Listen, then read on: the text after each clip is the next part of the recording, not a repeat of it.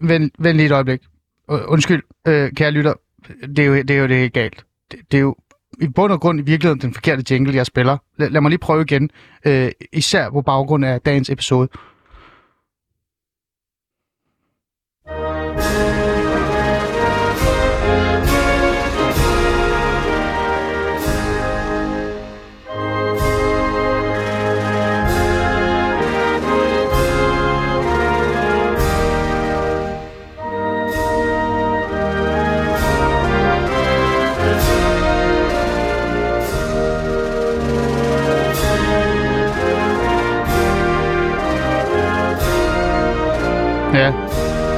Du hører rigtigt. Det er ikke øh, vores fædrelandssang, du lytter til i Alis Fædreland i dag.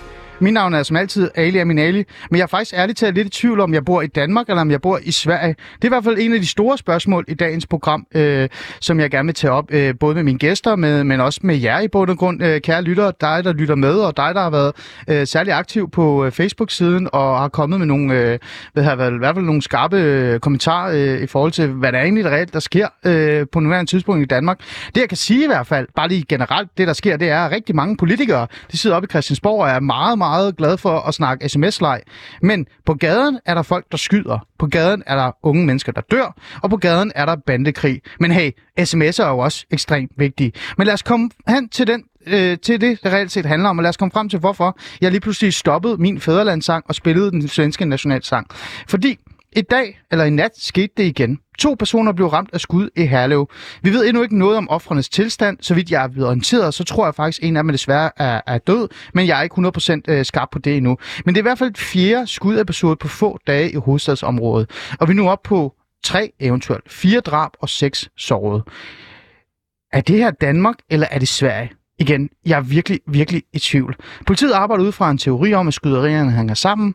Det er bander, som hævner skyderier, hævn mod hævn mod hævn. Men igen, jeg ved det ikke. Det er ikke 100% bekræftet. Tre visitationszoner er sat ind i hovedstadsområdet, og, øh, og lad os bare øh, sige øh, det, man kalder det. Der er varme tider. Lad mig, sige, øh, altså, lad mig i hvert fald lige introducere mine gæster øh, til at starte med. Det, det er måske meget godt, så jeg kan i hvert fald være sikker på, om vi bor i Sverige, eller om vi er i, øh, i Danmark. Øh, lad os starte med dig, Abdulrahman. Du er jo i studiet med mig. Velkommen til. Tak. Du er øh, debattør, du er, øh, hvad hedder det, elev på kritikerskolen. Du har netop lige vundet øh, en konkurrence der. Har du ikke det? Jo, jeg vandt debatkonkurrencen. Jeg bliver nødt til at starte noget positivt, ikke? Ellers ja. så bliver det bare et meget deprimerende program øh, i dag. Øh, og så er du også faktisk tidligere bandemedlem. Er det ikke rigtigt forstået? Jo, jeg er tidligere medlem af Brothers på Nørrebro. Præcis. Og så har vi også Mohammed med. Er du med? Øh, Mahmoud. Mahmoud, ja, undskyld, jeg ved ikke, hvorfor jeg siger Mahmoud. Mahmoud, det er stadig, fordi jeg er forvirret over, om bor i Danmark eller Sverige. Mahmoud Halime, tak fordi ja. du vil være med. Du er med fra Aarhus. Har jeg ret i det?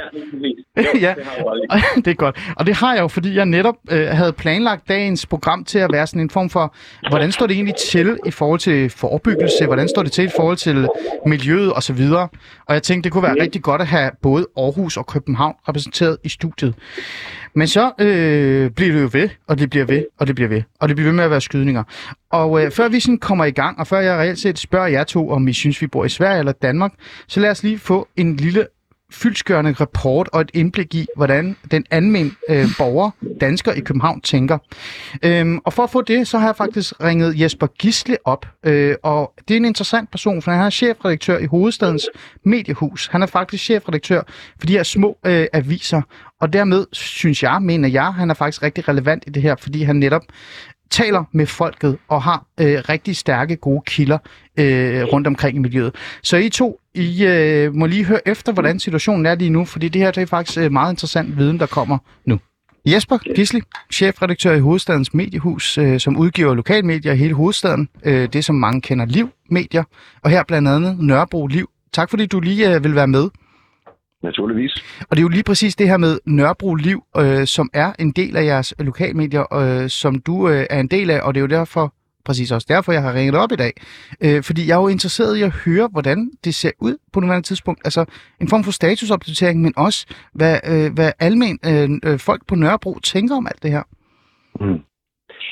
Det ser helvede ud. Altså, øh, det som vi kigger ind i, det er en bandekonflikt, som er er, er, grovere på en anden måde, end vi har set før. Fordi det her, det handler ikke om to grupperinger, der slås om et hashmarked. Det her, det handler om en mosaik af mange små grupperinger. Det, som vi hører på vores vandrør, jeg har ikke fået det verificeret, derfor skriver vi ikke øh, alt, hvad jeg nu fortæller, øh, men, men det, vi hører på vores vandrør, det er for eksempel, at øh, øh grupperingen NNV, Nørrebro Nordvest, øh, de er etableret, det er lavet nogle år. De hører til Sigyndsgade, Sjællandsgade, de gamle Brothers øh, medlemmer fra Mjølnerparken er med i det, øh, og de er forholdsvis etableret. De har flyttet lidt de seneste år med Satudara, øh, og har en eller anden forbindelse med dem. Øh, så har vi øh, så har vi øh, så har vi LTF, som jo Ja, ja, man har forbudt dem, men de griner, det siger jeg helt stille, så kan jeg grine. Øh, de, findes jo selvfølgelig stadigvæk. Nogle steder går de under navnet Holdet, og andre steder går de stadig under øh, navnet LTF. De lever også i bedste velgående. Øh, og så har vi en ny spiller på banen, der hedder Dødspatruljen, som er en, en øh, svensk øh, gruppering, som øh, får, for de øh, eksisterende bander til at ligne øh, børnehavebørn. Altså det er fuldstændig sindssygt, hvor mm. vanvittige de er. De kommer fra Sverige. Det er somalier, øh, som, som, som styrer den gruppe.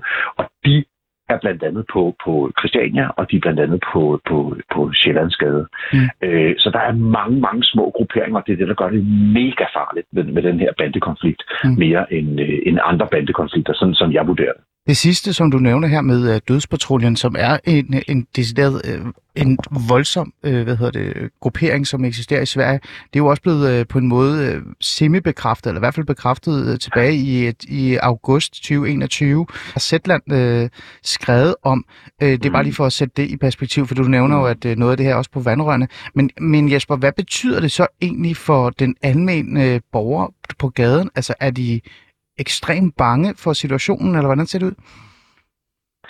Altså, det er jo, det, det er jo det er sådan lidt ambivalent. Det er jo vildt dobbelt på en eller anden måde, fordi os, der bor i Nørrebro og Nordvest, øh, vi er jo ikke sådan bange for at bo her. Altså det, det er jo øh, folk fra provinsen, eller når man får en fætter fra Jylland, der kommer og hey, bor på Nørrebro, man er der, er der ikke bange? Nej, det er vi ikke til daglig. Det er skønt at bo her. Øh, der er jo ikke noget der. Men når sådan nogle konflikter som den her kommer, så siger min kone der også, kan du ikke lige køre med ungerne udenom den røde plads, eller den sorte plads, eller, eller lige køre en bue udenom om, om det og det kvarter. Det er jo der, man bliver bange. Ikke? Det er jo der, man selvfølgelig tager sine forhåndsregler. Øh, så, så, så på den måde er det ambivalent, forstår du? Altså det, det der med, at, at vi er jo ikke bange for at være nørrebroer eller, eller, eller bo på, i Nordvest. Det, det, det er jo når sådan nogle konflikter som den her tilspidser, at man bliver tager sine forhåndsregler og bliver bange. Ikke? Så, mm. øh, så det er vi selvfølgelig nu. Mm. Det er jo helt urimeligt, at vi skal gå og kigge os over skulderen. Altså, øh, folk går med deres indkøbsposer og barnevogn nede i Sovnfri og ser en mand blive likvideret i ryggen. Altså, hvad fanden er det for noget? Altså, mm. Mm. Du øh, nævnte her, før vi startede, at øh, nu var der helikopter på spil igen, øh, øh, og du ja. havde optaget det. Prøv at fortælle lidt, øh, hvordan det var, og hvordan det er, og sådan, altså hele den der, hvordan du selv har stemningen øh, i dig stemningen i mig, og, og jeg er øh, jo egentlig øh, rimelig cool. Man bliver hærdet efterhånden, men, men, men alligevel gør det mig ind, det gør indtryk, når jeg ser en helikopter svæve over der, hvor jeg bor, for at holde øje med banderne. Det gør indtryk, når jeg ser politibiler køre stille og roligt igennem og gå ind på cykelstier og ting og sager for at tjekke ud. Øh, det gør mig jo samtidig også tryg og tænker, hold da op, de, de sætter mange kræfter ind, ikke? Og, og, og skud ud til dem, at dårligt udtryk måske, men, øh, men skud ud til dem om, at, øh, at, at de gør, hvad de kan øh, lige nu. Men det, det, er jo, det er jo en vild situation, ikke? Og det, det der bare er sindssygt ved det her, det er jo, det er jo bare igen og igen. Altså, mm. det, det er jo bare igen og igen. Mm. Øhm, bare lige her, øh, her til sidst, før vi lige øh, jeg spørger dig ind til en, en leder, du også har skrevet, som jeg synes er rigtig interessant. Øh, nu er der jo været endnu flere skyderier, og, øh, og, og der er jo hele den her øh, idé om, at den her 15-årige uskyldige dreng, der også blev ramt, men, men der, mm. de var jo efter en person i virkeligheden. Altså, som, der, der var jo et mål på det her, på det her skyderi, som, øh, som kom i frisørsalongen i Rødovre.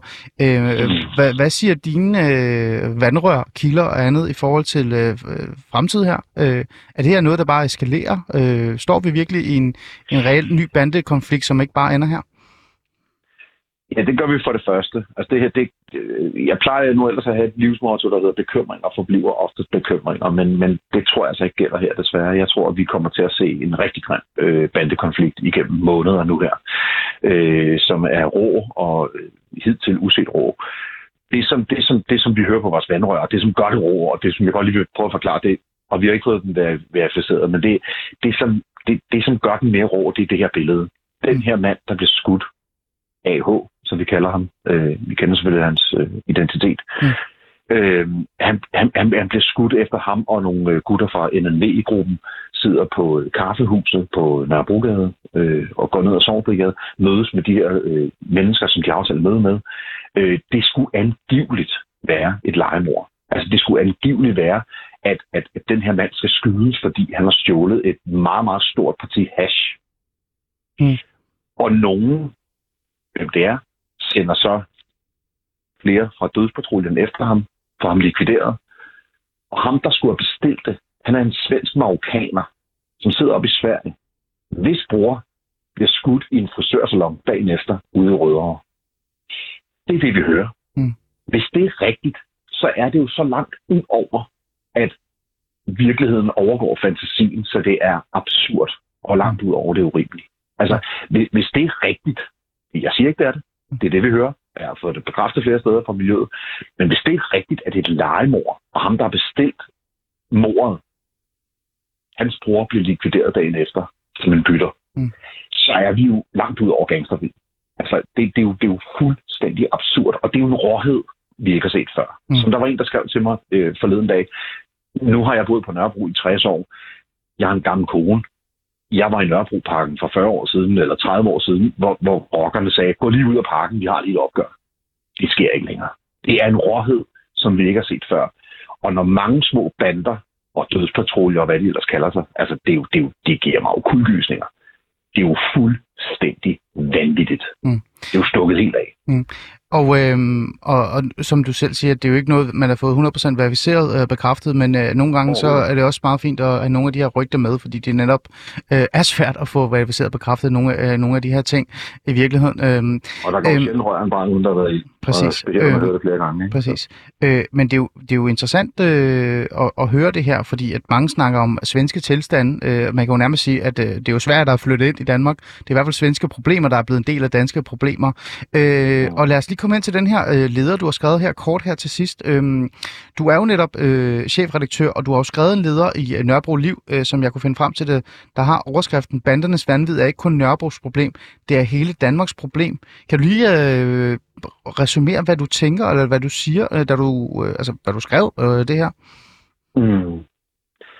Ja, altså, grunden til, at jeg skriver det, det er fordi, at jeg synes to ting. Et, hvad er det for et samfund, vi vil have? Er det et samfund, som siger, ja, men I kan godt få seks år i en eller anden bande, bandefløj inde i et fængsel, og så kan I sidde og få en uddannelse og, og, og spille billard, øh, og så kommer I ud seks år efter og har udtænkt nogle nye planer. Øh, eller vil vi sætte en stopper for det her? Vil vi sætte en stopper for det her og sige, det her det er ikke et samfund, vi vil have? Vi kan jo se på Nørrebro og København, og alle andre steder også i Danmark, altså LTF er jo alle steder i Danmark. Altså, øh, hver, hver flække, hvor der er hashsalg, der er LTF eller andre bander, eller rockere, sådan er det. Altså, det, det, og så kan vi diskutere has og, og fri has og alt muligt andet. Men sådan er det jo. Altså, så derfor er der jo et, et, et illegalt marked der, og det er ofte bander eller rockere, der styrer det.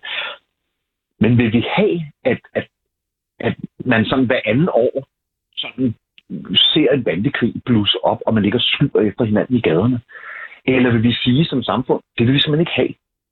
Og der siger jeg i min leder, det synes jeg ikke, vi skal. Jeg synes, coronaland har vist os, at man kan trykke nye penge ned i kælderen.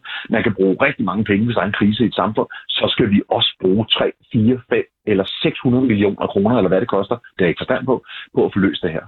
Og den eneste måde, man kan løse det på, synes jeg, Mm. det er stress dem, mandsopdække dem, gå efter dem, aflytte dem, altså fuldstændig sidde på skuldrene af dem. Om de så er ude at skide, så to politibetjente med skarplatte pistoler er sti afsted. Hmm. Det er den eneste metode, der virker. Det har det vist før. Øh, se, øh, Shao Kahn, han er et godt eksempel fra LTF. Ja. Bliver udvist af, af, af landet, fordi at, at, han, at, at han mister hovedet, efter han bliver mandsopdækket. Selvfølgelig virker det. Det har det set før. Og så er der også alle mulige andre pædagogiske tiltag, som borgerbyggende tiltag, Be My Guest. Mm. Men lige nu er det altså os, der bor her i det her område, som skal køre nogle andre veje på cykel med vores børn, for ikke at få en kugle i hovedet. Mm. Det er os, der offrer.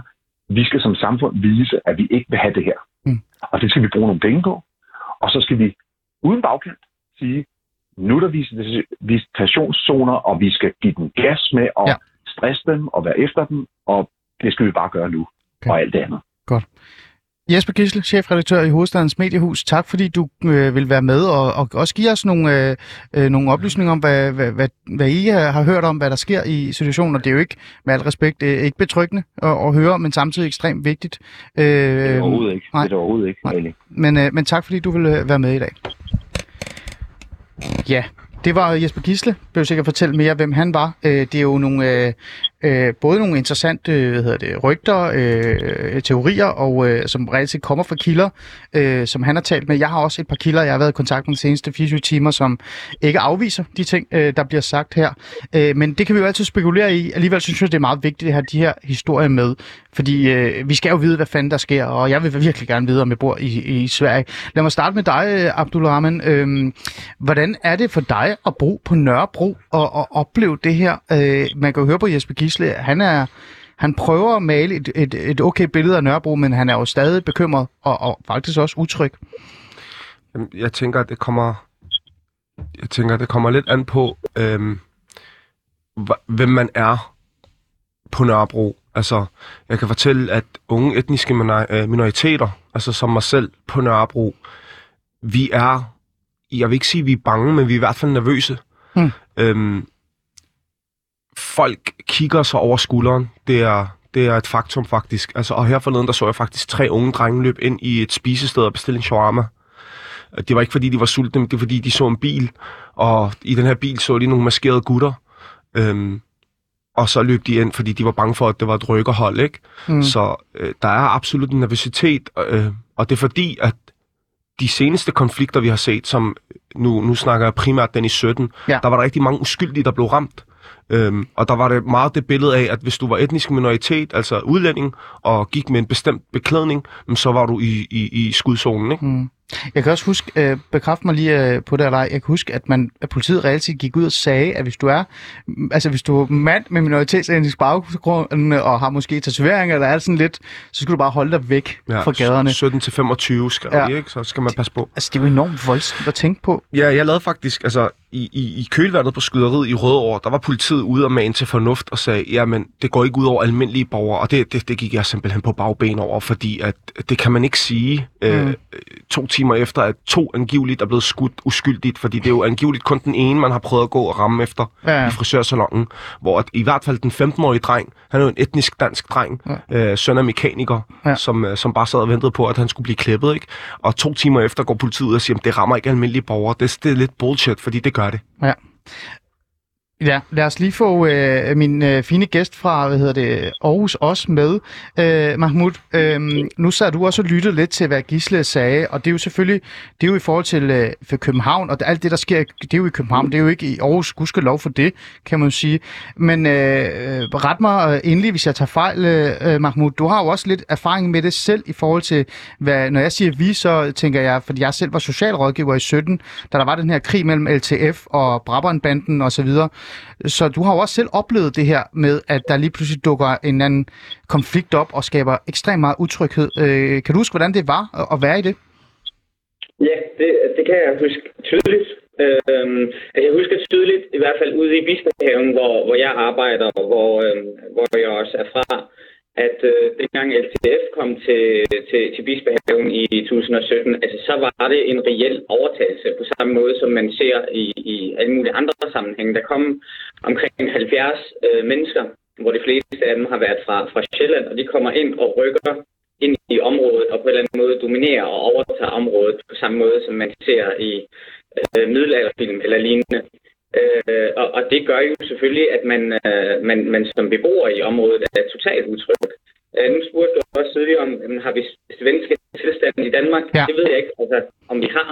Men jeg synes, at vi i hvert fald i det her øh, socialt udsatte boligområder, at der er et miljø, som er hærdet, øh, og der er nogle elementer af en kultur, som er så hærdet, at den godt øh, kan minde om, øh, om, om det her svenske tilstand, som, øh, som du taler om. Ja. Øhm, og, og i 2017 så var det tydeligt, øh, at, at, øh, at, at vi blev overtaget, og det her med at skulle leve i Bispehaven i 3-4 måneder, indtil politiet fik, øh, fik løst det her, det her, den her udfordring, øh, så levede man jo side om side med, med, med det her bandemedlemmer.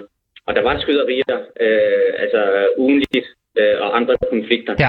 Og det er jo noget, som kommer meget tæt på, øh, Mm. når det er i sådan nogle mindre boligområder. Mm, ja.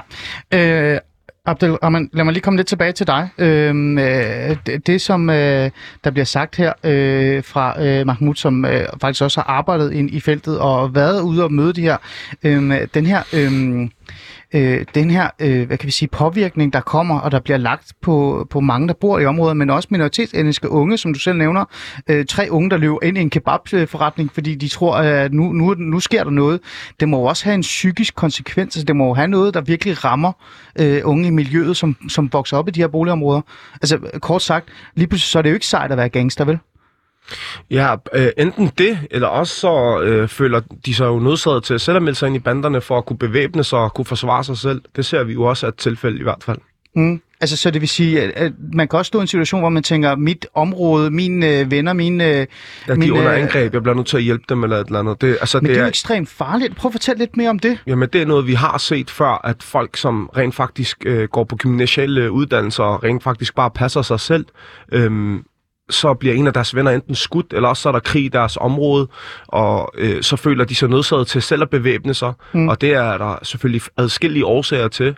Øh, det kan være gruppepres, det kan også godt være, at de selv føler sympati med dem, og det kan også godt være en vrede over, at en nær ven er blevet ramt, øh, især hvis det er en uskyldig, der bliver ramt. Altså det er noget, jeg selv har set i hvert fald, det er, at øh, uskyldige bliver ramt, og så er det du ved, sådan som så bliver, øh, altså ham, der er den uskyldige, han er så er en kerne, øh, altså en, en, en gruppe af små drenge, der spiller fodbold, eller Ah. går til boksning, eller et eller Okay. andet. Og så ser du de andre medlemmer, altså de, de, de sværger hævn, Ja. fordi det er jo ikke fordi, det ligger i dem, men det er jo, det er jo sådan mere eller mindre normalt i det område, de bor i, at man tager hævn, men de har jo sådan ligesom sagt, jamen vi har ikke noget med det her at gøre, vi er ikke bandemedlemmer, vi, har, ikke- vi, vi vil helst ikke lave ballade, men de har stadig lidt det samme æreskodex, som de andre har. Okay. Hævn og, og de her ja, ting, ikke? Øh, øje for øje. Og, Ja, lige præcis. Så, og- så på den måde og det bliver de også trukket sprog, ind i det. kan man sige nærmest. Jeg taler ja. Meget om det der med, at, man, hvis man øh, reelt set ikke er øh, altså, lært op og vokset op i, i at kunne bruge sin, sit sprog ordentligt, øh, altså sådan verbalt, så ender man altid at bruge det fysiske sprog, det vil sige vold, øh, ja. reagere ud til og sådan nogle ting. Ja. Du er jo selv, øh, bare lige hvis jeg holder fast dig, før vi går over til øh, Mahmoud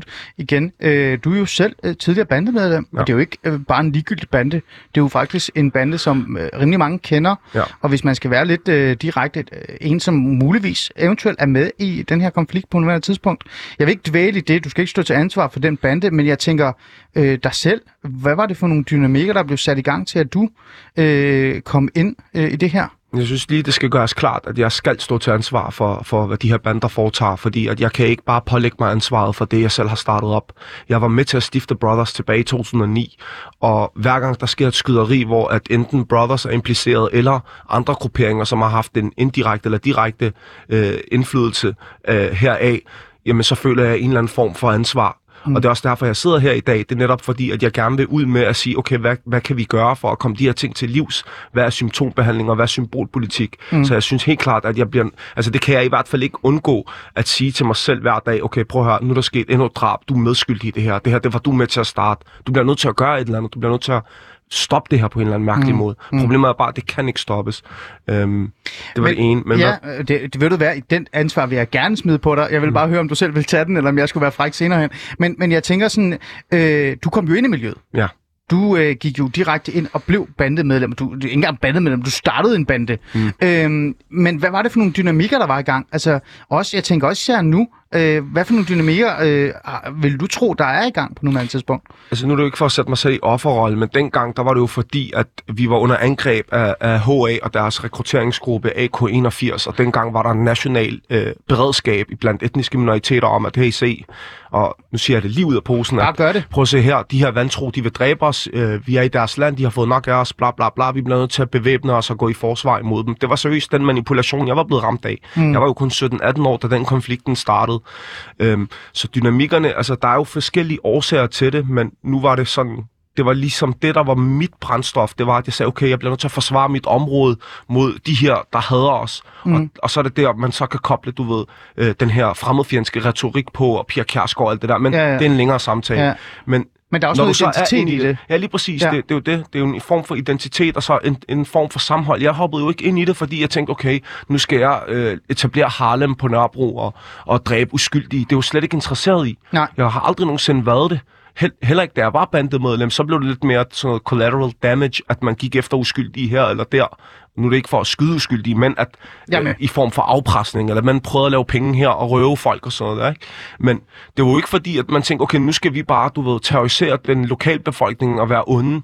Det var fordi, at man tænkte, at altså, Brothers startede jo med henblik på, at vi var en gruppe venner, der var noget i Møllerparken, og så øh, i takt med, at der kom de her skyderier, så var det ligesom for at adskille os fra øh, de, de andre øh, Møllerparken øh, beboere, som ikke var aktive i, i, i, i de her øh, mm. konflikter. Så sagde man, okay, vi kalder os selv noget.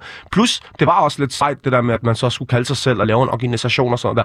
Men det var jo ikke, fordi vi satte os ned fra den ene dag til den anden og sagde, lad os bare lave en bande og være kriminelle. Mm. Men I, så står I jo lige pludselig i en konflikt. Ligesom mange står i, i en konflikt lige nu, mm. fordi det netop er små grupperinger. Og så skal man bare handle. For hvis du ikke handler, så er du ikke med. Så er det enten med os eller imod os. Er det den retorik, der kører rundt omkring øh, ja, ja, det, det, man kalder de tætte, de hangarounds, vennerne, bekendte? Ja, jeg vil ikke sige, at enten er du med os eller imod os, men det er sådan, at enten er du med hele vejen, eller så kan du lige så godt skride, ikke? Mm. Altså, så har du ikke noget at gøre her, og så er du heller ikke beskyttet eller noget. Men hvis du til gengæld, altså, der er jo ikke noget, der hedder, jamen, jeg vil gerne gør brug af det her bandenavn, som for eksempel Brothers. Nu vil jeg ikke nævne de nye bander, men jeg vil gerne, jeg kan godt, jeg vil gerne gøre brug af min tidligere bande. Man kan jo ikke sige, okay, nu vil jeg være Brothers medlem, fordi man skal ud og lave penge i navnet. Man skal feste og spille smart, lave en tatovering. Og så når der så endelig er en konflikt, sige, hey, jeg vil ikke ud og skyde. Nej, så er du tvunget til det. Mm.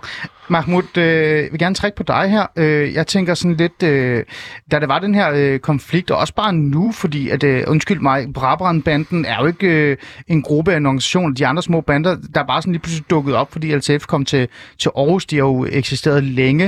Øh, så det her med at blive draget af et miljø og blive en del af miljøet, øh, som det bliver lagt op til her, også lidt af mig, at det nærmest kommer naturligt nogle gange, og der er sådan et kald. Er det også noget, du kan genkende, når du øh, møder de unge eller arbejder med dem? Mm, altså, det, det kan jeg meget øh, godt genkende. Øh, altså, øh, kulturen omkring de her bander, kulturen omkring den her, de her miljø, er så stærke ud i, øh, i de her boligområder, øh, at det er, som Abdulrahman også siger, rigtig svært at bekæmpe. Det er jo både den her kulturelle ting, øh, som, som er bundet op på den her afroamerikansk rap og afroamerikansk kultur, øh, som, man, som man oplever i de her områder, så børnene egentlig bliver forberedt til at blive bandemedlem langt før, at de bliver øh, kommer i kontakt med banderne. Men at man, man har den her kultur, som man, øh, som man bærer på, når man så bliver ældre og, og, og har mulighed for at sælge det ene eller det andet, så, så bliver man jo taget øh, til sig af, af, af, det her, af det her bandemedlemmer. Øh, og så, så øh, til at starte med, altså, så, så er det selvfølgelig kærlighed og broderskab og fællesskab. Men inden man har kigget sig om, jamen, så har man sendt en 16 eller en 17-årig dreng ud for at skyde, og han ender med at sidde i fængsel i 10 år øh, for det. Øh, men, men selve altså ideen eller den her romantisering omkring det her bandemiljø øh, har et meget stærkt øh, rodfæste ude i, i, i, øh, i det her boligområder i Bispehaven for eksempel. Okay. Øhm, hvad med dig selv? Har du nogle erfaringer med, med, med det her med at møde det her miljø, eller øh, reelt set lige pludselig stå til ansvar for det? Øh, ting, øh, altså, øh, har, du, har du prøvet det? Ja, men det, det har jeg faktisk prøvet. Altså både sådan øh, gennem, mit, øh, gennem min ungdom, men også gennem mit arbejde. Øh, har, har oplevet at, at skulle stå øh, på en eller anden måde som modstander øh, til nogle af de her øh, bandegrupperinger. Men, øh, men så, så det kender jeg godt, og de dominerer så meget det her områder. Øh, og selv politiet, nu, nu så jeg Abdul Rahman øh, video her senest i går, hvor han talte om, at der er ikke nogen, der kan gøre noget. Politiet kan ikke gøre noget, politikerne kan ikke gøre noget. Og, og jeg, giver ham, jeg giver ham ret i, at, øh, at, at vi har ikke særlig mange redskaber øh, for, for at få øh, altså bugt med nogle af de her bander eller nogle af de her grupperinger. Øh, og, og jeg har sådan et interessant eksempel fra 2014 eller 2015, hvor Black Army var, var en, en bande ude i Aarhus. Ja, at, det var i, at, i Viby-området, ikke? Altså Aarhus øh, Syd. Øh, er det rigtigt, så vidt jeg forstår? De, de, de var der øh, måske året efter. Øh, ja. Så var der nogle af de her medlemmer, som, som rykkede til, til, øh, til Viby. Men ellers så startede det med at være ude i, i Bispehaven, blandt andet, og ude i Gellerup. Ah, det er rigtigt, ja. Og, og der, var der, der, var der, der var det sådan, at uh, ude i Bispehaven, så kunne de sagtens gå rundt en 8-10 medlemmer med rygmærker, og det skete der ikke rigtig noget ved. Så politiet kom ikke, fordi de stod der. Men hvis uh, de selv samme bandemedlemmer var ude i et uh, mere dansk område, ude ved Aarhus Ø, uh, nye byggerier, uh, og der gik ikke mere end 5-6 minutter, før politiet øh, kom derover og sendte dem øh, væk fra, fra det her område. Så, så det handler også om fokus. Så, så hvis, man, hvis man er nede i, i, i midtbyen, så vil politiet gerne blande sig og få fjernet de her bandemedlemmer. Men så længe de er ude i det her øh, socialt belastede områder, mm. jamen så giver politiet lidt mere plads og accepterer, at de er derude, fordi man tænker, at beboerne øh, at de er derfra, og beboerne nok støtter omkring det eller, eller noget. Men ja, der er i hvert fald ikke den samme konsekvens, eller Nej. politiet kører ikke det samme arbejde, mm. når de er ude i vores område. Og det er ja. derfor, at man giver mere og mere øh, magt til de her grupperinger i vores, øh, i vores boligområder. Ja. Det, det er jo nærmest sindssygt at tænke på, men, øh, men det, det er jo en helt anden øh, snak. Men jeg, det, jeg gerne vil tale med jer om, fordi øh, som sagt, dagens program handlede faktisk om det her med, at jeg gerne vil trække på jeres viden og jeres erfaring i forhold til, hvad kan vi øh, gøre, så der ikke øh, konstant kommer de her konflikter. Vi kan nok ikke stoppe konflikterne fuldstændig, men vi kan måske dræne deres øh, rekrutteringsevner osv. osv. Men så kunne vi jo ikke undgå at forholde os til, øh, hvad der er, der sker de senere par dage, og, og mit spørgsmål i går øh, nat og i morges, da jeg vågnede, om jeg reelt set boede svær eller ej. Men, men lad os lige lægge det til, til side, og lad os lige tage øh, det her klip, som jeg har, øh, som vi også skal høre, fordi jeg vil jo gerne tale øh, forebyggende med jer. Så lad os komme i gang med den del.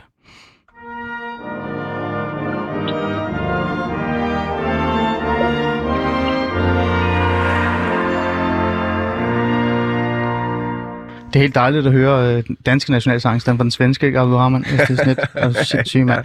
Øh, jeg blev helt forvirret der ja, i starten. Du lytter til, du lytter til Alisaget Fæderlandet. Det er Danmark, vi bor i, og det kommer det til at være. Og jeg bliver ved med at være kritisk og værne om vores øh, hjemland, men jeg skulle altid lidt i tvivl, fordi øh, det, der sker lige nu, og især også fordi vores politikere har travlt med sms'er. Men lad det ligge, det skal vi ikke øh, bruge mere tid på på nuværende tidspunkt. Det, jeg gerne vil øh, tale øh, med mine to gæster, som jeg lader, lad mig lige introducere dem igen. Abdel Rahman, øh, du er, hvad kan vi sige, debattør, elev på Kritikoskolen, skolen og tidligere øh, bandemedlem. Øh, det kan vi lige så godt være ærlige at sige. Ja. Du er i studiet for at hjælpe mig. Så har jeg Mahmoud Halima med, øh, som arbejder forebyggende, kan man jo godt sige, og, og er en del af hele det her indsats, der er i, i hvad hedder det, Brabrand. Er det ikke rigtigt forstået, Mahmoud? Øh, Bispehaven. Bispehaven, ja, undskyld. Ja. ja. Det er rigtigt. Man skal huske at sige bispehaven. Det er vigtigt. Det er det der med dele, ikke? Øh, så er vi tilbage mm, i det der. Ja, men det, det hele er det samme derude i udkanten. ja, det er jo nemlig det. Jeg prøver, jeg, jeg er for Aarhus. Og nu prøver vi at lette stemningen lidt og være lidt forebyggende tænkende, for ellers så bryder jeg mig sammen. Jeg har et par klip, vi lige skal, vi lige skal høre. Øh, jeg har kontaktet Jesper, øh, eller Kasper Fisker, som er faktisk kriminolog, en af de dygtigste kriminologer, jeg kender til, og han er også forfatter til grundbogen Kriminalitetsforebyggelse, det altså øh, grundbogen i kriminalitetsforebyggelse, det kriminelle præventive styresystem. Det er jo en bog, jeg lagde mærke til øh, allerede som socialrådgiver. Så lad os sige, at sætte ham i gang, og så skal vi øh, to, øh, eller os tre, tale om de forebyggende elementer, man burde reelt set have mere fokus på, end at bare råbe, nu skal vi øh, smide øh, flere øh, hvad hedder det, politimænd og højere øh, straffe, selvom jeg selv er lidt glad for det. Kasper Fisker, kriminolog og forfatter, Tak fordi du lige øh, vil være med øh, for en stund her og, og lige kvalificere dig lidt sammen med mig øh, i forhold til, øh, hvad så de her præventive indsatser, de her indsatser, alle taler om, overhovedet kunne være, og giver det overhovedet mening. Øh, Kasper, du er jo en person, der ved vanvittigt meget om det her, øh, vil jeg mene. Du har jo faktisk skrevet en grundbog i kriminalitetsforebyggelse, der hedder Den kriminalpræventive styresystem. Og det er faktisk en, jeg lader mærke til selv altså, øh, som socialrådgiver, øh, og, så det er ikke noget, jeg bare lige har fundet ud af det blå. Øh, hvis man skal være lidt øh, fræk her og bare gå direkte til sagen, Kasper, der er jo mange, der taler om det her med, at når der er en decideret bandekrig i gang, eller når der er virkelig det, man kalder varme tider og øh, skyderier osv., så, så det vigtigste det er, at man har stadig har fokus på det kriminelle præventiv, øh, altså de kriminelle præventive indsatser, gadeplansindsatser osv. Men, men Kasper, har det overhovedet en effekt på de her mennesker? Øh, øh, altså bruger vi pengene forkert, når man tænker på, hvad vi burde bruge penge på? Altså, jeg synes jo altid, det er godt, når vi bruger penge på forebyggelse, men vi skal forebygge rigtigt. Og, øh, og det er jo rigtigt, at i forbindelse med sådan nogle, øh, sådan konflikter, som der er lige nu, der har vi tendens til at trykke på, på, på speederen i forhold til at putte en masse ressourcer ind i, at folk skal føle sig trygge. Øh, og det bliver sådan en slags stop-go-bevægelse øh, øh, fra myndighedernes side, fordi når der er en konflikt, så bruger vi en masse ressourcer. Når så ikke er en konflikt, så er det som om, at vi, vi, øh, vi bliver afmattet lidt på det, og taler ikke helt så meget om, om, om, om vigtigheden af kriminalitetsforbyggelse. Og det er paradoxalt, fordi at i virkeligheden, så det der jo virkelig virker, det er, at man hele tiden har et ret robust kontingent, øh, som jeg kalder det. Altså et ret, øh, en ret øh, robust indsats, der er organiseret godt, som er styret godt, og som virker hele tiden. Mm. Fordi rigtig mange af de øh, landvindinger, man får i hverdagen øh, i de her miljøer, det er jo også dem, man så bruger, når konflikten spidser til. Mm. Så, øh, så hvis man ligesom skal ud og, og, øh, og starte, altså koldstarte, når, når øh, konflikten er på sit allermest alvorlige, jamen så, øh, så er det både øh, dyrt, og det er heller ikke særlig effektivt. Mm. Øhm, det giver jo rigtig god mening for, dig, øh, for mig, hedder det, fordi jeg er jo selv øh, uddannet socialrådgiver og har faktisk oplevet det her, som nogen kalder varme tider, hvor der reelt set er bandekrig i gang, og folk bliver skudt på. Men jeg har jo også oplevet, at der er øh, behov for de her øh, indsatser øh, i, helt normalt i hverdagen, altså altid i, i kolde tider, kan man jo nærmest kalde det. Øh, det, jeg gerne vil spørge dig her nu i forhold til det, det er det her med, at, at øh, som jeg sagde før, alle taler om det, alle synes, der skal være fokus på det, og højere straf hjælper overhovedet ikke, men, men, øh, men men det er det kriminelle præventiv, øh, der gør. Nu er det her et holdningsbordet program, Kasper. Det siger jeg lidt ærligt over for dig. Jeg er sådan lidt meget borgerlig her. Jeg, selvom jeg er socialrådgiver, så mener jeg jo stadig, at vi skal have øh, de her særlige indsatser, men der er også nogle af dem, vi overhovedet kan redde. Altså, de, de er jo fuldkommen ligeglade med vores indsatser. Så øh, hvad tænker du om det? Altså, skal der være en balance på det, eller øh, med, dit, øh, med din store viden øh, i forhold til øh, alt det, du arbejder med, øh, eller tænker du sådan, altså, hård straf, det hjælper ikke, det er faktisk lidt, øh, det er det modsatte effekt? Nej, altså der, der, der er vi jo inde i en, en stor ting her, ikke? En stor øh, diskussion. Altså, jeg, jeg, jeg er fuldstændig enig med dig. Altså, altså kriminalitetsforbyggelse, det, er, det er alt. Man kan ikke forestille sig, at der er nogen myndigheder eller, eller NGO'er, man ikke kunne øh, have som en, en del af en kriminalpræventiv indsats. Så det, der gør feltet så spændende, er jo også, at når vi snakker kriminalitetsforbyggelse, så er det alt. Men det er også alle, øh, det er også alle, alle midler. Og man kan sige, øh, en af de vigtigste, snakker jeg blandt andet om frastødningsmekanismer i min bog, ikke? altså en af de mm. vigtigste, kan man sige, også det man kalder push-faktorer for, øh, for, øh, for så hardcore bandemedlemmer, det er jo faktisk øh, drømmen om uddannelse, arbejde, øh, familie og børn og sådan nogle ting. Altså, mm. Eller i hvert fald hensyn til, til egen familie og børn, øh, som er nogle af de allervigtigste frastødningsmekanismer. Og der kan man sige, at hvis ikke man har fået øjnene op for det, øh, som, som, øh, som øh, fuldgyldigt øh, bandemedlem, så, øh, så er det svært for myndighederne at få øjnene op, øh, få dine øjnene op for det.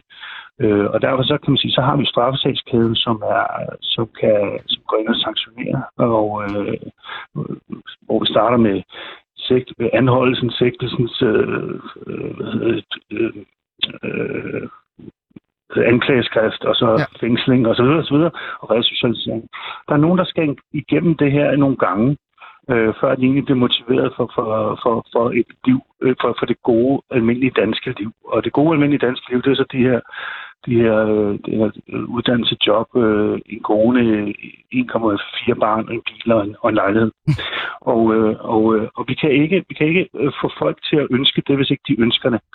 Øh, så, så, på, så, så, så, så det kriminalpræventive øh, det kriminalpræventive system kan kun arbejde med mennesker, hvor der er en vis frivillighed eller motivation. Og derfor så, øh, kan man sige, er det jo, er det jo, er det jo straffesagskæden, det er op til, altså det er jo fængsel, det er jo, det er jo straf, øh, der virker indtil det punkt kommer. Mm. Men der skal vi også bare være, være i stand til at gribe det. Plus, at det er jo også muligt, hvis man har et robust kriminalpræventivt system, i sin kommune, jamen, så er det jo også muligt at, at, at anvise de muligheder, der er faktisk øh, for at lave andre ting end kriminalitet.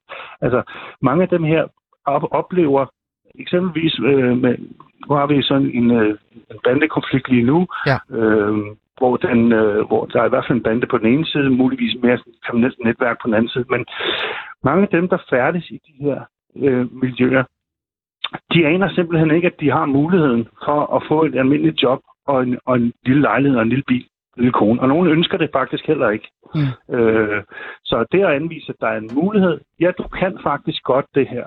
Og ja, du kan godt gebærde dig i en ungdomsklub. Altså mange af dem er simpelthen bange for at være en del af, af, af det af store brede fællesskab, fordi de er simpelthen i tvivl om de, om de, om de evner det.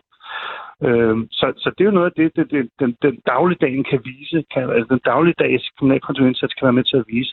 Og så er der så dem, der øh, simpelthen bare ikke øh, kan få øje på, på værdien af det, og de skal så igennem straffesagskæden nogle gange. Så Okay. det jeg vil sige, at det er jo, det er jo både ja og nej. Ja, Altså, ja. det, det er jo både ja. soft og hard samtidig. Ikke? Ja. Og det virker som om, at det du også øh, siger her, bare, øh, hvis jeg bare lige færdiggør den- sætningerne, at det er det værd også. Altså det her med, at de skal igennem systemet et par gange. Det er det værd, at vi bliver ved med at prøve igen og igen og igen. For det er jo sådan lidt, øh, vi giver dem bare en 10 års, 15 års øh, straf, så kan de bare blive der. Men du tænker, at det er faktisk det værd, at de går igennem det her system et par gange. Ja, det, det, det er værd. Jeg vil også sige, at nu, de får jo 10-15 år. Altså, så det, Jamen, jeg vil er give dem mere, Kasper. Jeg vil altså, men ved du, jeg er enig med dig, øh, men, men, men, det er ikke, men det er ikke en ensidig øh, ting. Det er jo det, er det hele, vi skal, have, skal Ja. have i gang. Og det er noget af det, vi er rigtig, rigtig gode til i Danmark. Både, kan man sige, den, den hårde knytnæve Mm. og, og den, den åbne øh, hånd. Ikke? Okay, godt. begge, begge dele er vi gode til, ja. Den hårde knytnæve og den åbne hånd. Øh, og det er jo lige netop det, vi skal snakke om. Hvad for en giver mest mening, øh, og, og hvorfor skal vi egentlig satse på begge to? Altså, som jeg siger her til øh, Kasper omkring det forebyggende, jeg synes jo, det forebyggende er ekstremt vigtigt, men jeg er også ekstremt stor fan af den hårde, øh, hvad kan vi sige, øh, knytnæve. Øh, Mahmoud, lad mig lige trække dig ind i det her. Nu skal vi jo tale om det forebyggende. Vi har øh, cirka øh, 12 minutter tilbage. Jeg ville ønske, vi havde tre timer, så vi bare kunne sidde her og virkelig ja. finde løsningen. Det kan vi nok ikke, men vi har i hvert fald en idé om måske, hvad vi kan gøre. Øh, med dine øh, kvalifikationer og også øh, din, øh, dit øh, fagkendskab bag det, men samtidig også, at du kender de her øh, unge, og du arbejder med dem. Øh, det forebyggende arbejde øh, er jo ekstremt vigtigt. Er det ikke det? Mm. Jo, det er det, men øh, altså, og det er også noget af det, som vi arbejder med. Både altså forebyggelse i forhold til de unge, men også egentlig hjælpe nogle af de her eksbandemedlemmer til at, til at få et bedre liv. Øh, det gør vi gennem vores arbejde, den anden også gennem vores nye organisation Operation 8, som arbejder på verdensmål 8, som handler om anstændige jobs øh, og økonomisk vækst. Men øhm, altså, jeg, jeg tror faktisk også på, på, på den knyttede hånd, øh, hvis det var det, han sagde. Det gjorde Øh, han, det gjorde han, og det er nok ja. mig, der pressede ham lidt til at sige det, men, ja, men det tror han men, også på. Men jeg, må- jeg må sige, det tror, jeg, det tror jeg også på i forhold til dem, som er mest hardcore, Mm. og som egentlig ikke øh, vi hverken sådan, øh, lever op til det øh, forventninger, som, som man har i lokalsamfundet, men også de forventninger, man har i de større samfund. Men det er også vigtigt at tage med, at der er brug for en helhedet øh, orienteret indsats Mm. øh, på tværs af forskellige institutioner og foreninger, lokale foreninger med politiet, med kommunen, for at få bugt med nogle af det her, øh, af det her udfordringer. Men jeg holder også fast ved, at med sådan en anstændig beskæftigelse, med en anstændig job, og med, en, med den rette motivation eller coach, så har vi den erfaring faktisk ude i Visbehaven se, jamen det er rigtig mange, som gerne vil ud af det her bandemiljø. Mm. Der er rigtig mange, som ikke er blevet, øh, altså som ikke har den viden, der skal til, for at man starter på, på uddannelse. Folk, som ellers også har været, altså nogle af de her unge har også været en del af det her ungdomsinstitutioner, kommunens ungdomsinstitutioner, siden det var 13 og 14, og det er faktisk dem, man har de største udfordringer med. Mm. Altså de er jo nogen, som hverken øh, er vant til de spilleregler, der er i lo- lokalsamfundet, heller ikke nødvendigvis er tilknyttet til deres familie godt nok til, at de kan være med til at påvirke dem, men egentlig er blevet kultiveret og har været en del af de her øh, kommunale institutioner Okay. i, i mange år. Det er Ja. ja. dem, som vi har største udfordringer med. Ja. Og så vil jeg lægge noget af ansvaret hos, hos de her institutioner, som har haft de her unge i så mange år, og alligevel ikke kunne påvirke dem til en bedre vej. Ja. Øh, at der er helt sikkert et problem der. Ja, ja, ja, ja. Du kender min øh, holdning, tror jeg. Det har vi talt om før. Det. Jeg, jeg vil jo gerne lukke dem. Men igen, det er typisk mig, ikke alt eller intet. Øh, øh, Mahmoud, lige her øh, kort her, før jeg giver øh, ordet til Abdul Rahman, fordi vi ikke har så meget tid.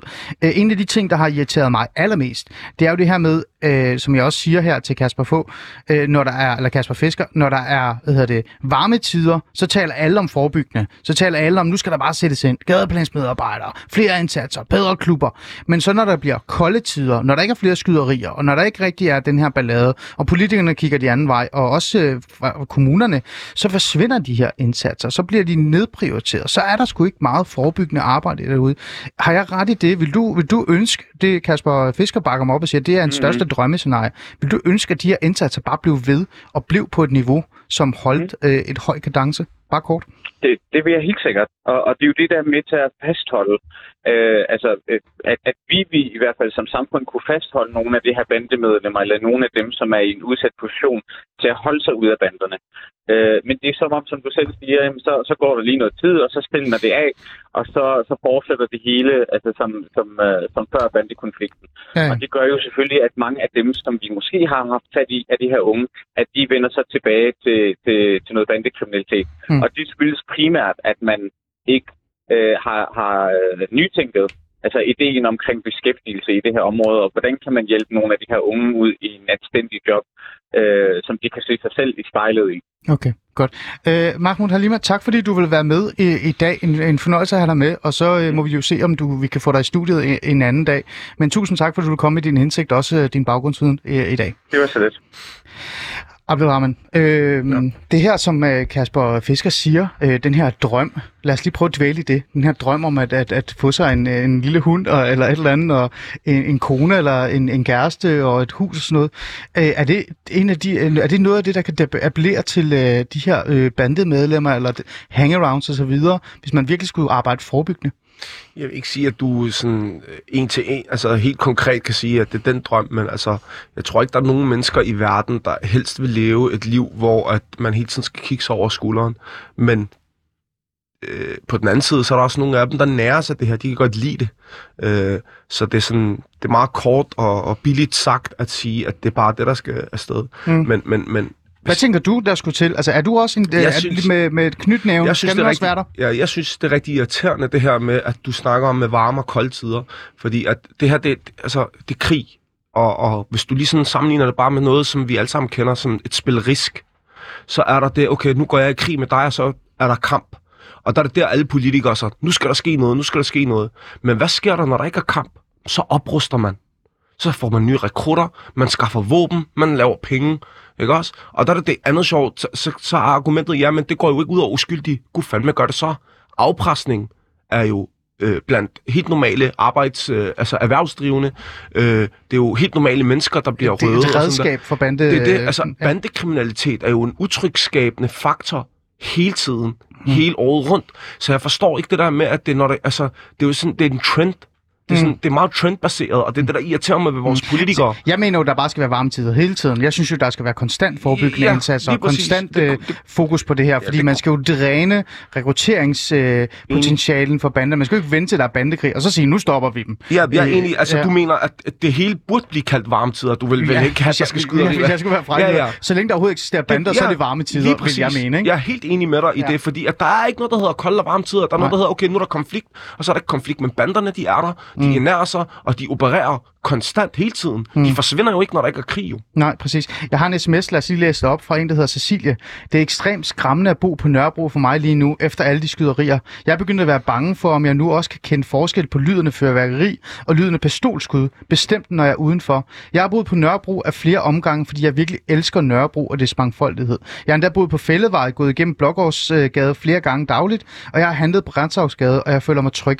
Nu her, efter alle de her skyderier, så tæt på hinanden, så tæt på mig, er jeg begyndt at frygte, hvad jeg får at se og hvad jeg får at opleve, når mm. jeg er udenfor, og jeg tør slet ikke have mine yngre brødre på besøg længere. Så alt i alt er det blevet ekstremt utrygt. Det er fra en beboer, som lytter med, som har sendt en sms, øh, og tak for den her sms, Cecilie. Det, men det er jo netop den Øh, det er den der frygt, som altid er der. Som mm. altid er varme tider. Ja. Det er jo ikke noget, man tager tilbage. Men, men det er også frækt af mig at bare sige til dig, Abdul Rahman, hvad skal vi så gøre? For du, du er også en del af den her forebyggende indsats. Øh, kan det være... Øh, er det måske rigtigt at tænke, vi er ikke så langt tilbage, men det her med, hvis vi kan dræne deres rekrutterings, øh, du ved, øh, porte, hvis vi kan dræne deres, øh, øh, altså, hvor de får pengene fra, ikke? Al Capone-tænkning, øh, sat ind, visitationszoner, virkelig går hårdt til dem. Vil det måske øh, kunne ændre noget, tror du? Ja, altså, men det kan bare ikke stå alene selv. Du er nødt til, altså nu siger du, dræne deres rekrutteringsevner. Altså, og der er det der, okay, hvor er de, de rekrutterer henne? Øhm, I området er der dem lige nu, lad os sige, det er dem, der er 15 til 30-årige. Ja. De er enten bandemedlemmer, eller også er de ikke. Det er meget, meget, der er meget lille sandsynlighed for, at dem, der ikke er det, som er mellem 15 og 30, vil blive det i morgen. Mm. Det er så det, vi snakker om tidligere med, at hvis der er en ven, der bliver skudt eller sådan, så melder man sig ind i det. Men Ja. der er meget lille sandsynlighed for det. Så de næste bandemedlemmer, det er jo dem, der er under 15 år i dag. Ja. Det er jo dem, der er øh, 2 Ja, ja, til 15 år. Ja. Og det er dem, vi skal fokusere på. Mm. Det, Hvad det vil synes du jeg, gøre? Jamen, Altså, jeg, nu synes, vi skal jeg- fokusere mest på dem. De er helt Ja. små, du ved. Jeg gav Og- drømmekasketten på Kasper Fisker. Jeg gav den også teknisk set lidt øh, på, øh, hvad hedder det, på Mahmoud. Nu vil jeg give den til dig. Øh, øh, drømmekasketten på dig. Du er øh, diktator for en dag. Øh, Mm. hvad vil du gøre? Jamen, jeg vil helt klart sætte alle vores ressourcer, altså de fleste ressourcer, Mm. altså hvis, ja, der skal være en knyttet hånd, der skal være hårde straffer sådan der, men hvis Så du skal sætte op i procent, hvis du skal sætte op i procenter, Mm. så synes jeg, at vi skal sætte 25-30 procent ind på de bander, vi har i dag. Og resten skal sættes ind på dem, der ikke er bandemedlemmer, men som kan blive det i morgen Mm. eller dagen efter, Mm. Hvis man skal være lidt konkret, nu kommer jeg med et eksempel for, for mig. Da der var bandekrig, øh, altså da der var virkelig øh, skørende løs med LTF og øh, Black Army kørt rundt og i øh, Viby Syd, det var der, jeg var en del af den der helhedsplansindsats. Der kunne jeg se 13-14-årige hænge ud sammen mm. med bandemedlemmer. Altså, så vidt jeg forstår øh, dynamikkerne, jeg har jo ikke selv været en del af miljøet, men de hardcore bandemedlemmer, de hardcore ledere, de er jo ikke ude og køre rundt og hygge. De gemmer sig i en lejlighed, og så kører de andre rundt og holder øje, patruljerer og sådan nogle ting. Og det er jo de der 13-14 også en del af. Jeg ja. Så for eksempel, øh, hvad hedder det, 13-14-årige få parfumer, øh, poloer, altså Ralph Lauren poloer osv., som gaver, fordi se, hvad, så kan I få det og hænge ud med os og sådan nogle ting. Øhm, øh, der, min øh, var jo øh, flere politibetjente. Fang de her mennesker, der giver poloerne. Tag fat i forældrene på de her 13-14-årige, der får de her øh, parfumer. Gør noget ved det. Øh, sæt hårdt ind øh, på den her måde for et eller andet sted. Der skal være en konsekvens. Det er min øh, øh, mulige løsning øh, kortsigtet. Øh, Helt enig. konkret, hvad tænker du, man kunne gøre Men, for at stoppe de her? man, man skal konkret, altså man skal selvfølgelig, som du selv siger, man skal styrke familierne. Det skal man helt klart. Mm, ja. Øh, øh, man skal uddanne lærerne i de her belastede områder til at have en, deres, en del af, det skal være ligesom speciallærer, synes jeg. Mm, Ligesom ja. der er speciallærer, læger, så skal man have nogle speciallærer ude i de her områder, som du ved, ved, okay, hvordan har man det? Hvordan er med- dynamikken, og hvordan er miljøet, hvordan er kulturen? Og så, sådan, så de kan være opmærksom på, okay, den her dreng, han, han, han ligesom, han, det indikerer os, at han Ja. måske er på vej derud. Ja. Øh, flere af de her mentorordninger. Og så en af de ting, jeg synes kunne være mest essentielle, Hmm. det er, at hvis man kigger på USA, og alle de præventive midler, de har, der er en rigtig smuk kultur, synes jeg, i USA. Det er, at sporten har en kæmpe plads i skolerne. Du ved, amerikansk fodbold, øh, fodbold, hockey, mm. lacrosse. Der er så mange sportsinitiativer. Det synes jeg bare ikke, vi havde i vores skoler. Mm. Og der synes jeg bare, hvis du havde sådan noget som, du ved, kampsport i de her boligbelastede områder, Kunne vi ikke, det tror jeg kunne, kunne vi gøre ikke lade dem gå til håndbold? Eller hvad? Ja, men det, det er, hvad man nu kan lide, ikke? Jo, men jo, altså sådan er noget som lacrosse, amerikansk fodbold, Ja. boksning, Ja. det, er jo, det er jo rigtig mandesport. Kan du altså. bare sige håndbold en gang? Eller håndbold, Tak okay. for det. Oh, oh, vi bor stadig i Men vi Danmark. kan også godt bare sige, at amerikansk fodbold er håndbold.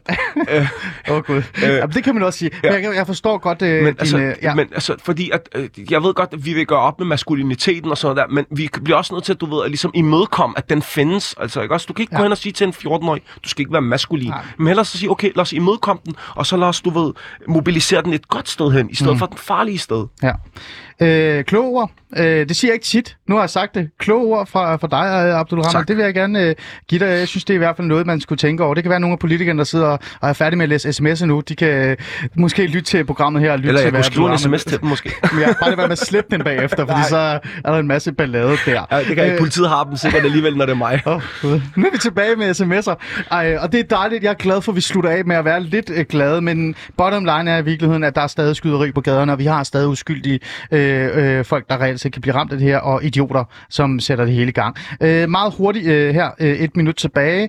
Øh, på Facebook, Aske Gård har skrevet, ikke nu, vi er ikke der, vi er Aarhus endnu, eller ikke Aarhus, i øh, svenske tilstande endnu, men stigningen i demografien af, af mænd-muslimer vil øh, komme til at ligne det mere og mere. Vi er måske 5, 10, 20 år bagefter. Der er noget, øh, en anden øh, en proces på det, men det, det er i hvert fald sagt. Øh, Elisabeth Ha- Hagland har skrevet, måske er vi ved at vende os til det. Øh, det er faktisk en interessant ting, det med at vende os til det. Det er noget, vi kan øh, komme igennem i dag. Det vil jeg gerne tage en anden dag. Og en Tina Carlsen har skrevet, ikke helt svenske tilstand, men vi er på vej. Med de ord vil jeg så bare sige øh, tak til alle jer, der lyttede med. Tak til jer, der skrev en uh, sms, og tak til jer, der har skrevet kommentar. Og øh, ikke mindst tak til dig, Abdul Rahman. Tak fordi du tak ville for, at være i jeg kunne komme med. studiet. I må og- sige til, hvis der er noget andet, jeg kan gøre. Altid, øh, altid en glæde, og øh, Mahmoud øh, Halima, også tak til dig for at have været med, og selvfølgelig også en stor tak til Kasper Fisker og Jesper Gisli, og til jer, der endnu en gang øh, lyttede med. Øh, endnu en dag øh, i, i Danmark, forhåbentlig ikke i Sverige. Vi vender tilbage i morgen, og øh, med de ord, så er der nyheder.